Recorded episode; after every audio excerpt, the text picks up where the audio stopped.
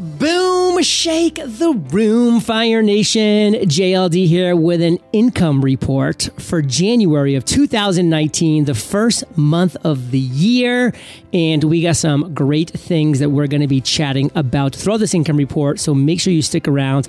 We have David Lizerbram on the house, and of course, the CPA on fire, Josh himself. And as always, the lovely Kate. So we're going to be talking to all of these people about all the awesome things that happened in January, plus awesome legal and tax tips. So stick around for that. A quick glance at our income for January was gross one hundred and forty thousand and three hundred and thirty-three dollars. Expenses were thirty-one thousand six hundred and twenty-five dollars for a total net profit of one hundred and eight thousand dollars. We dropped ten thousand six hundred and ninety-two dollars from December, so hopefully we can turn things around in February and start trending back up.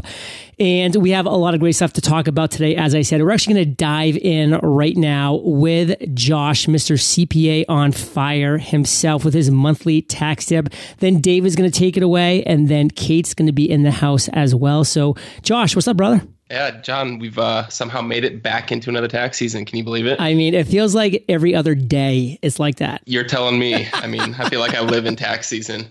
No, but we're here, and I know that uh, Fire Nation, everyone who has to file taxes, this is a little bit of a stressful time because you're trying to figure out what do I have to get my tax preparer? How do I get it to them?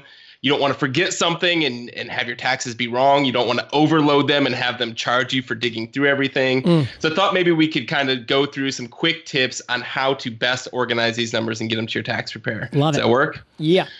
All right. So the first thing I want to talk about is organizing your business numbers. All right. If you have a business, the biggest thing you can do for your tax preparer is organize these numbers properly.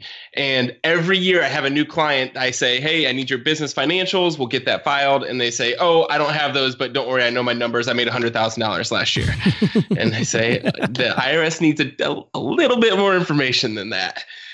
They need to know your gross income. They need to know your expenses broken out by category. This means you need actual bookkeeping for your business. We've talked about it a million times on these income reports, but this is huge when it comes to taxes. Your tax preparer will absolutely need an income statement and most likely will need a balance sheet as well.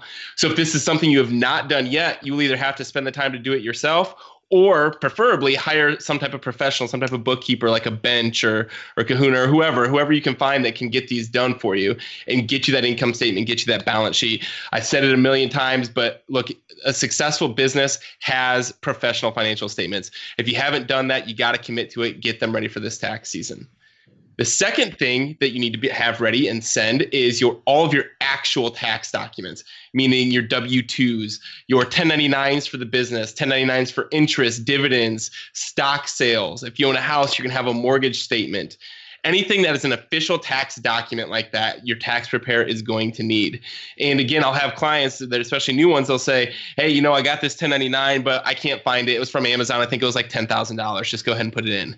And it doesn't work that way. These are tax documents that need to line up with what the IRS received. This is actually the number one way that will you will get audited is if you received a tax document that you don't report exactly on your tax return.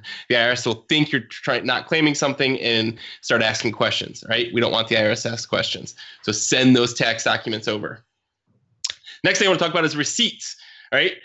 The overwhelming majority of tax preparers will not need or want your actual receipts. Okay, so we don't need your receipt from when you went to McDonald's with the, the guy you talked about your business to. Those are for you to keep in case the IRS ever starts asking questions. All right. So yes, keep those wherever you can. Um, I, I personally prefer digital copies. Get them all in some organized folder. But your tax preparer will not need them unless they have a question on something. If they say, "Hey, you know, you claim twenty thousand dollars in meals and entertainment. Show me something here to, to justify this cost." All right. But for the most part, we don't need those. Don't send us a shoebox full of receipts. Finally, I want to talk about how to organize all of this. And the first thing I'm going to say is the absolute best thing you can do is ask your tax preparer ahead of time and say, hey, I have this, this, and this. You let me know how you want this, right? Because we all have different preferences, right? And some some tax preparers are going to say, I have specific forms I want you to fill out. I have an organizer I want you to fill out. I can tell you, for me personally, my ideal client is going to have some type of Google folder or Dropbox folder that's going to just be beautifully organized with all these subfolders in it, and they're just going to share it with me, right? So they're going to have a folder for their business financials, and then a folder that has their prior year tax return in it, and a folder that has their 1099s and W 2s in it. The more organized you can be, the better. Number one, it's going to make your tax returns more accurate. And number two, I can 100% guarantee you your tax preparer will, number one, like you better, and number two, charge you less for it. So that's what I got for you. Get things as organized as you can. Uh, it's it's going to help you one way or another. It's going to uh, minimize those taxes wherever you can and keep your tax repair on your good side. So, one question that I do have that's slightly unrelated to what you just chatted about, but is super related to what recently has happened is, you know, we had the longest government shutdown ever. And they were talking about how 64,000, and maybe it was a lot more by the end, plus um, IRS workers were out and were off. Um, obviously, we're not just like, yippee, like they're going to be so far behind and swamped, like we don't do taxes this year. Like that's not going to happen. But I'm just kind of curious as a big picture, is that going to affect things at all from your perspective this year? Yeah, so this was already a crazy tax season because there was a million tax changes, like some of the biggest tax changes ever. So it was already, I think, going to be slow this year. The shutdown didn't help things. Supposedly, they came out even when it was still shut down, saying that refunds would not be affected. Um, if you own a business, there's a good chance you're not getting a refund anyways. Uh, so the thing I can tell you is the IRS still wants their money as quickly as possible. um, I joked with someone the other day. This is probably the year to cheat on your taxes because it's going to be hard for them to check. Just kidding. Never cheat on your taxes. But never. But no, this I, I I don't think it'll have a huge impact. But it's just one more thing that could slow things down and one more reason to get things in as quickly as possible. Mm. So is that considered CPA humor? Cheating your taxes this year? exactly. Yes, that's that's the kind of stuff that us CPAs just crack up talk about. Oh, I can only imagine. uh, well, love it. We'll give us a final wrap up and call to action. Tax season, get those things ready, get them in early, uh, help your tax preparer out, and keep things organized. As always, you can find us on our website, cpaonfire.com. Reach out to me directly, josh at cpaonfire.com. If you have not found that tax preparer yet, hit me up. We'll get you taken care of. They will take care of you over there, Fire Nation. So head over to cpaonfire.com. See what they have going on over there. Josh has taken care of us for a long, long, long time, and he'll take care of you as well. So make that happen. Thank you, Josh, and we'll catch you next month. And of course, as always, we have David back up here. He's going to be chatting about podcasters beware using unlicensed music. And this is something that's obviously near and dear to my heart and Kate's heart, being podcasters and running Podcasters Paradise. And David, you got something kind of crazy to share with us this month. So uh, take it away. Yeah, absolutely. Well, this applies not just to podcasters, but to anybody who has any kind of online media presence for your business or personally. So, you know, YouTube or you do stuff on Instagram or any other channel. There's probably cool social media sites that I don't even know about, but uh, whatever that might be, this applies. So I've been writing and speaking for years about the likelihood of lawsuits concerning concerning unlicensed music in podcasts. Like, you know, you turn on a podcast, not something super professional like the one you're listening to now, but you know, maybe one that's made by uh, you know people that are just starting out or might not know the rules, and immediately maybe you'll hear you know the same song that you heard on the radio. Little Beyonce in the house, like what? Yeah, what? exactly, something like that. And um, you might you know think that's super cool. Um, but uh, as a lawyer who deals in intellectual property, um, you know that's kind of like not filing your taxes. yeah. so, um, so you know, people ask me uh, when they're starting out, "Hey, can I play music on my podcast?" And the answer is no, unless you have the proper licenses. Um, and again, the same rules apply not just to podcasts, but social media channels, websites, YouTube, you know, you name it. Wherever you are online, these are the rules. So recently, a podcaster was sued for copyright infringement for doing exactly that, for playing popular music on a podcast without the appropriate license. And to my knowledge, this is the first time that this has been the subject of an actual federal lawsuit, but I doubt it will be the last. So, just the quick background is that Universal Music Group, which is one of the world's biggest music labels, filed suit in federal court against iBus Media which is a site that owns pokernews.com and produces a variety of poker related podcasts.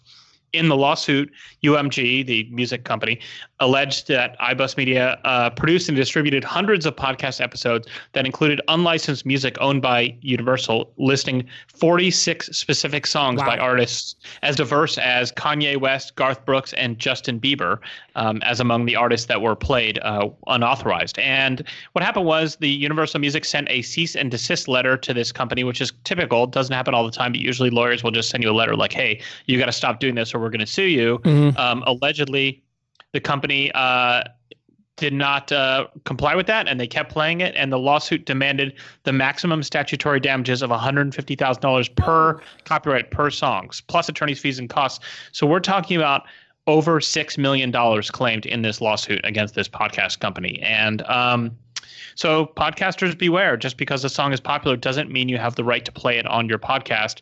Obtaining the proper licenses is complicated and can be expensive, but as this lawsuit shows, the cost of not paying by the rules can be even more substantial. And there are options um, for music you can license for, you know, for either free or for a lot less expensive than, you know, super popular songs. So um, ignorance is not an excuse.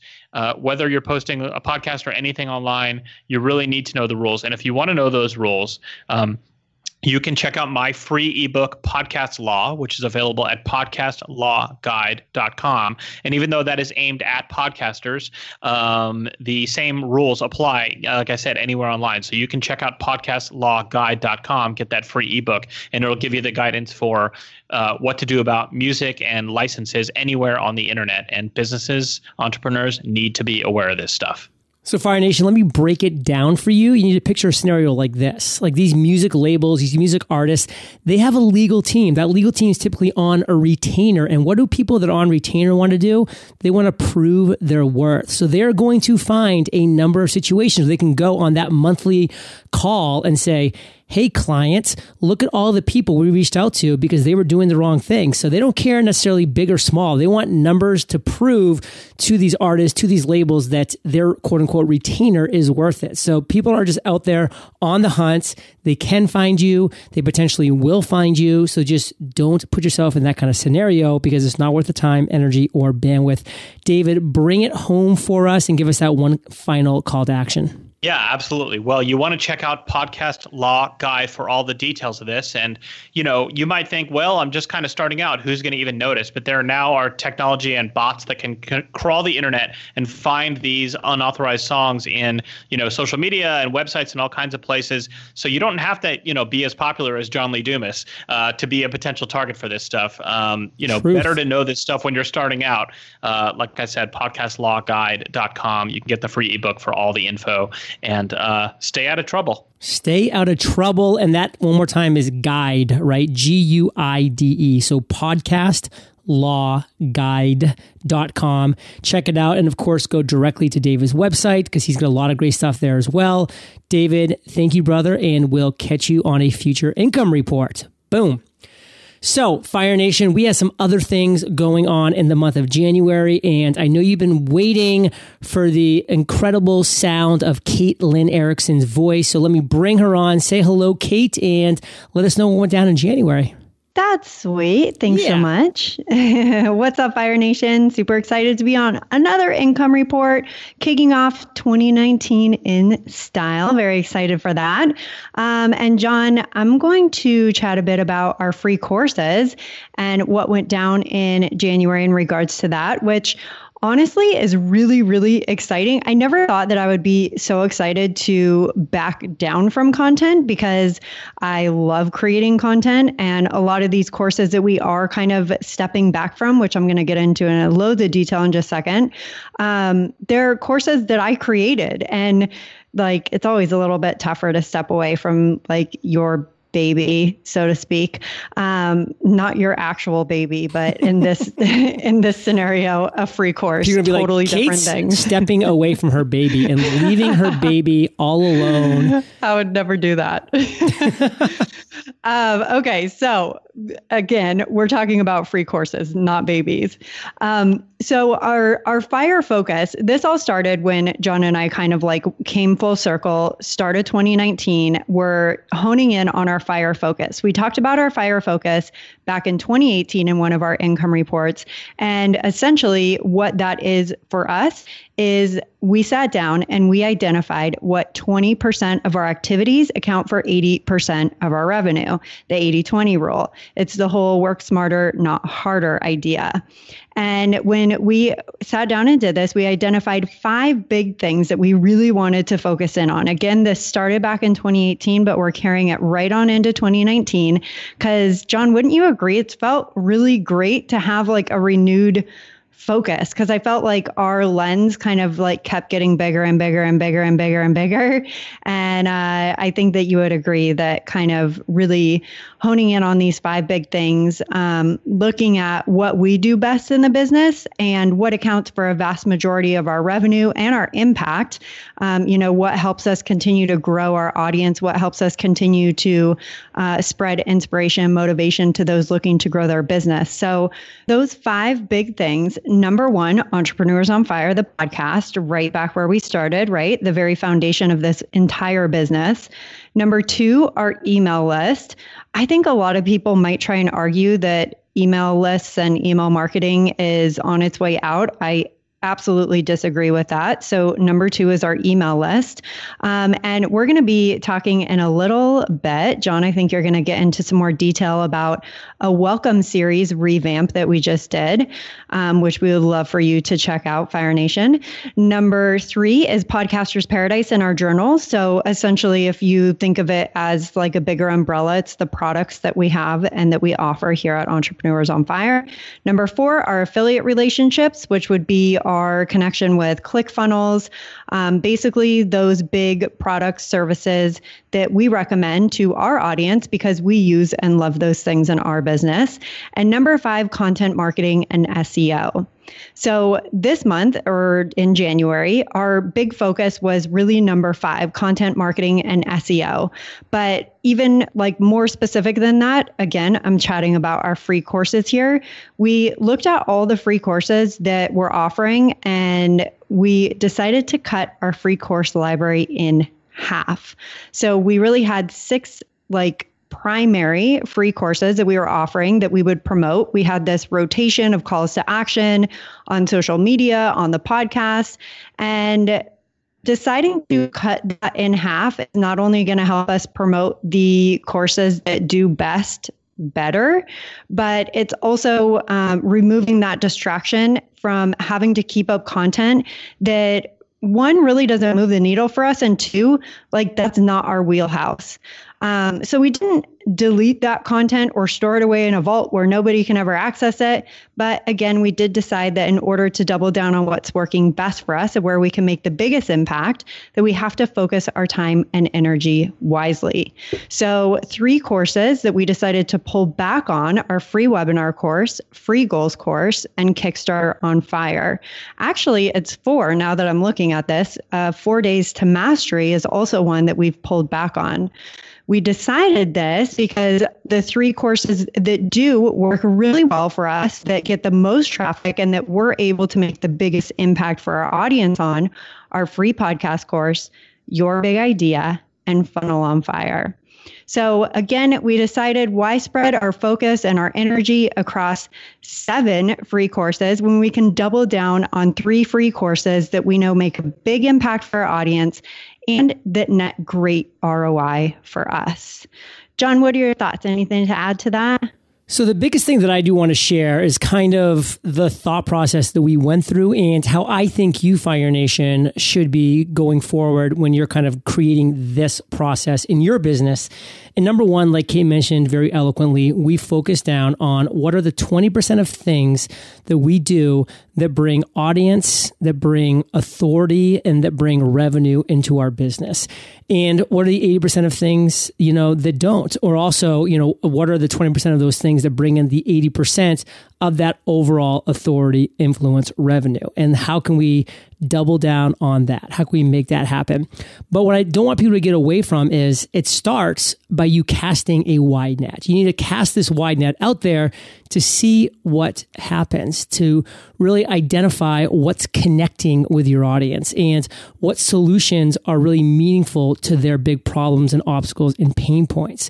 So we did cast that wide net over 2016, 2017, 2018, and we tried a lot of different things and all of them worked great and all and all of them worked to a level but some worked greater than others. And we said hey now is time as we're moving into 2019 let's really double down on what works so we can continue to overserve and overdeliver in those areas while not just adding more things to our plate while also potentially giving us more time energy and effort to work on another project or travel more or do this or do that so that's really the process that we went through. And again, this was over years. We casted a wide net. We see what worked best and we doubled down. We doubled down in those areas. And that is why we're at where we are today. So it's been not just an overnight kind of process. It takes time to really understand what you're doing. But then once you do, and you can really say, okay, this is where I'm going to be focusing my time, energy, and resources on, that's you can really take that to that next level. So, okay, anything you want to add to this before I start talking about the welcome journey sequence? No, let's do it. When we had this refocus, we said, okay, now let's go back to our email welcome series because, you know, we're getting 30, 40, 50 people joining our uh, email welcome series every single day. So when you have that many people joining a welcome email series, that's a lot of great opportunities to serve them at a higher level than just sending a kind of generic email. So we said, listen, we've really carved out the areas that we want to focus on, which what Kate was just talking about with free podcast course, your big idea, funnel on fire. Those are our three free courses. Plus, you know, we have a couple of other things that we're really uh, focused and doubling down on as well. So let's make a very enjoyable welcome journey experience for people that are joining our email list. Again, to the tune of 30 to 50 people every single day, how can we give them an amazing experience that's not just your typical generic email newsletter? So, we have a couple cool things that are coming up with this. You know, number one, we're really taking people down this journey of are you ready for lifestyle and financial freedom? We've identified that a lot of our audience wants, desires, lifestyle and financial freedom.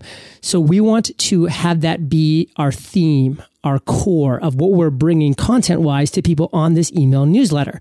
So that's our calls to action on our homepage with our pop-ups in our sidebar, etc. We're saying, are you ready for lifestyle and financial freedom? Because if you are, sign up for our email newsletter and we are going to give you the content that you need, the action steps that you desire to take you to that lifestyle and financial freedom. Period. End of story. And then we've crafted this welcome series to do just that. And I wanted to make it personal as well. Like I know that people sign up for the email newsletter and they can read this and that, but I got this really cool new toy. It's called the Osmo. And long story short, it just connects to your iPhone and it's this um, little device that will follow you uh, video camera lens wise as you're walking. So you get kind of like a selfie stick. You can attach your phone and this Osmo kind of gizmo to it. And you can be like walking down the streets, kind of like swinging around in circles. And this device will follow you as you're doing it. So it kind of gives you this really cool vibe to the video. It's very smooth, cool, and neat vibe that if anybody saw my bonus experience video I did for Amy Porterfield, where I was walking around my backyard and a lot of people commented like, dude, that's cool. Like, who was there filming you? Like, nobody. It was me with a selfie stick. And that's what makes this device really cool. Kate, we actually should definitely remember to link this up in the show notes. I mean, in the uh, post because it's, it's such a great device. I got it on Amazon and we're going to be adding personal videos from me to kind of add to the content of each one of these emails and kind of give a little more personal vibe. I'm going to be taking you on a walk around the neighborhood of Puerto Rico where I live, my house, you know, my street, my hood here in Palmas del Mar. And so you're going to get over the course of this email welcome sequence, which right now is eight emails. You know, we might add one or two later on. We might take one or two away, but right now it's eight and is an eight email sequence. And it's going to deliver new content on every single email, plus that little personal video at the end you can choose to watch or, of course, not to watch. But it's going to add that little touch of intimacy for those people who do decide to watch that video sequence. So I'm pretty excited about it. I think it's going to be a lot of fun. This email series is going to add a lot of value. And if you're listening right now to this, and you're not already subscribed to our email newsletter, well, go ahead and do it because you will experience this email sequence. The videos might not be ready, um, so you won't get to check those out. They might be, but they might not be um, depending on when you subscribe to the email newsletter. Anytime, by the way, like after March 1st, you're definitely good. But I'm going to be recording those videos in the next couple weeks. But the actual email series itself will be up there in a very, very valuable read. So definitely go to eofire.com, just sign up for that email newsletter, and you'll be off to the races with our email newsletter sequence. And you can maybe pick up a lot of ideas about how to structure and create your welcome email sequence if you haven't really put a lot of intentional thought into yours yet. So, Kate, before we go into the breakdown, anything you want to add? Yeah, I second your comments about the, it's called Osmo. Is that right? Yeah, Osmo. Yeah. When I watched your video that you recorded, the exact one you were referring to for Amy Porterfield's bonus experience that you did, I was like, gosh, Jill's following him really closely because I thought for sure that she must have been filming you. So, yeah, that thing is really incredible. Super cool. It's a lot of fun. You got to check it out, Fire Nation. So, what is January's 2019 income breakdown? Well, our product and service income was $103,000. Uh, we did a total of 467 journal sales. Just, I love these numbers. I mean, that's almost halfway to a thousand journal sales. So, I mean, just incredible stuff. So, if you want to check out the Freedom Journal, the Mastery Journal, or the Podcast Journal, just go to Amazon, type it in, or of course, we have websites at all of those coms, our Shopify stores. Um, Podcasters Paradise brought in $30,837. Our podcast podcast sponsorship income was $42,500. Uh, we brought in $36,000 in affiliate revenue, highlighted again, as always, by ClickFunnels at 25K. Bluehost, we brought in 2,800. Um, and let's see another one here. We had Boost Blog Traffic by Jon Morrow, almost $1,000. That was a course that we uh, recommended months ago. And that's the beautiful thing about affiliate revenue, Fire Nation. That's just kind of the gift that sometimes keeps on giving. So cool stuff there. Uh, so our total gross income for January was a buck 40. Our total expenses were 31,000 and that gave us a net profit of 108,707. So a good month in the six figures, a little less than again December, but uh, February I think is going to be a little bit trending up for a couple reasons, which you'll have to tune into. So go ahead and make sure you do that in about a month from now. And Kate, let's talk about the biggest lesson learned. Yeah. So, my biggest lesson learned in January is that putting on a live event is a lot of work. um, we're getting prepared for Puerto Palooza, our in person mastermind here in Puerto Rico, which I'm so, so excited for.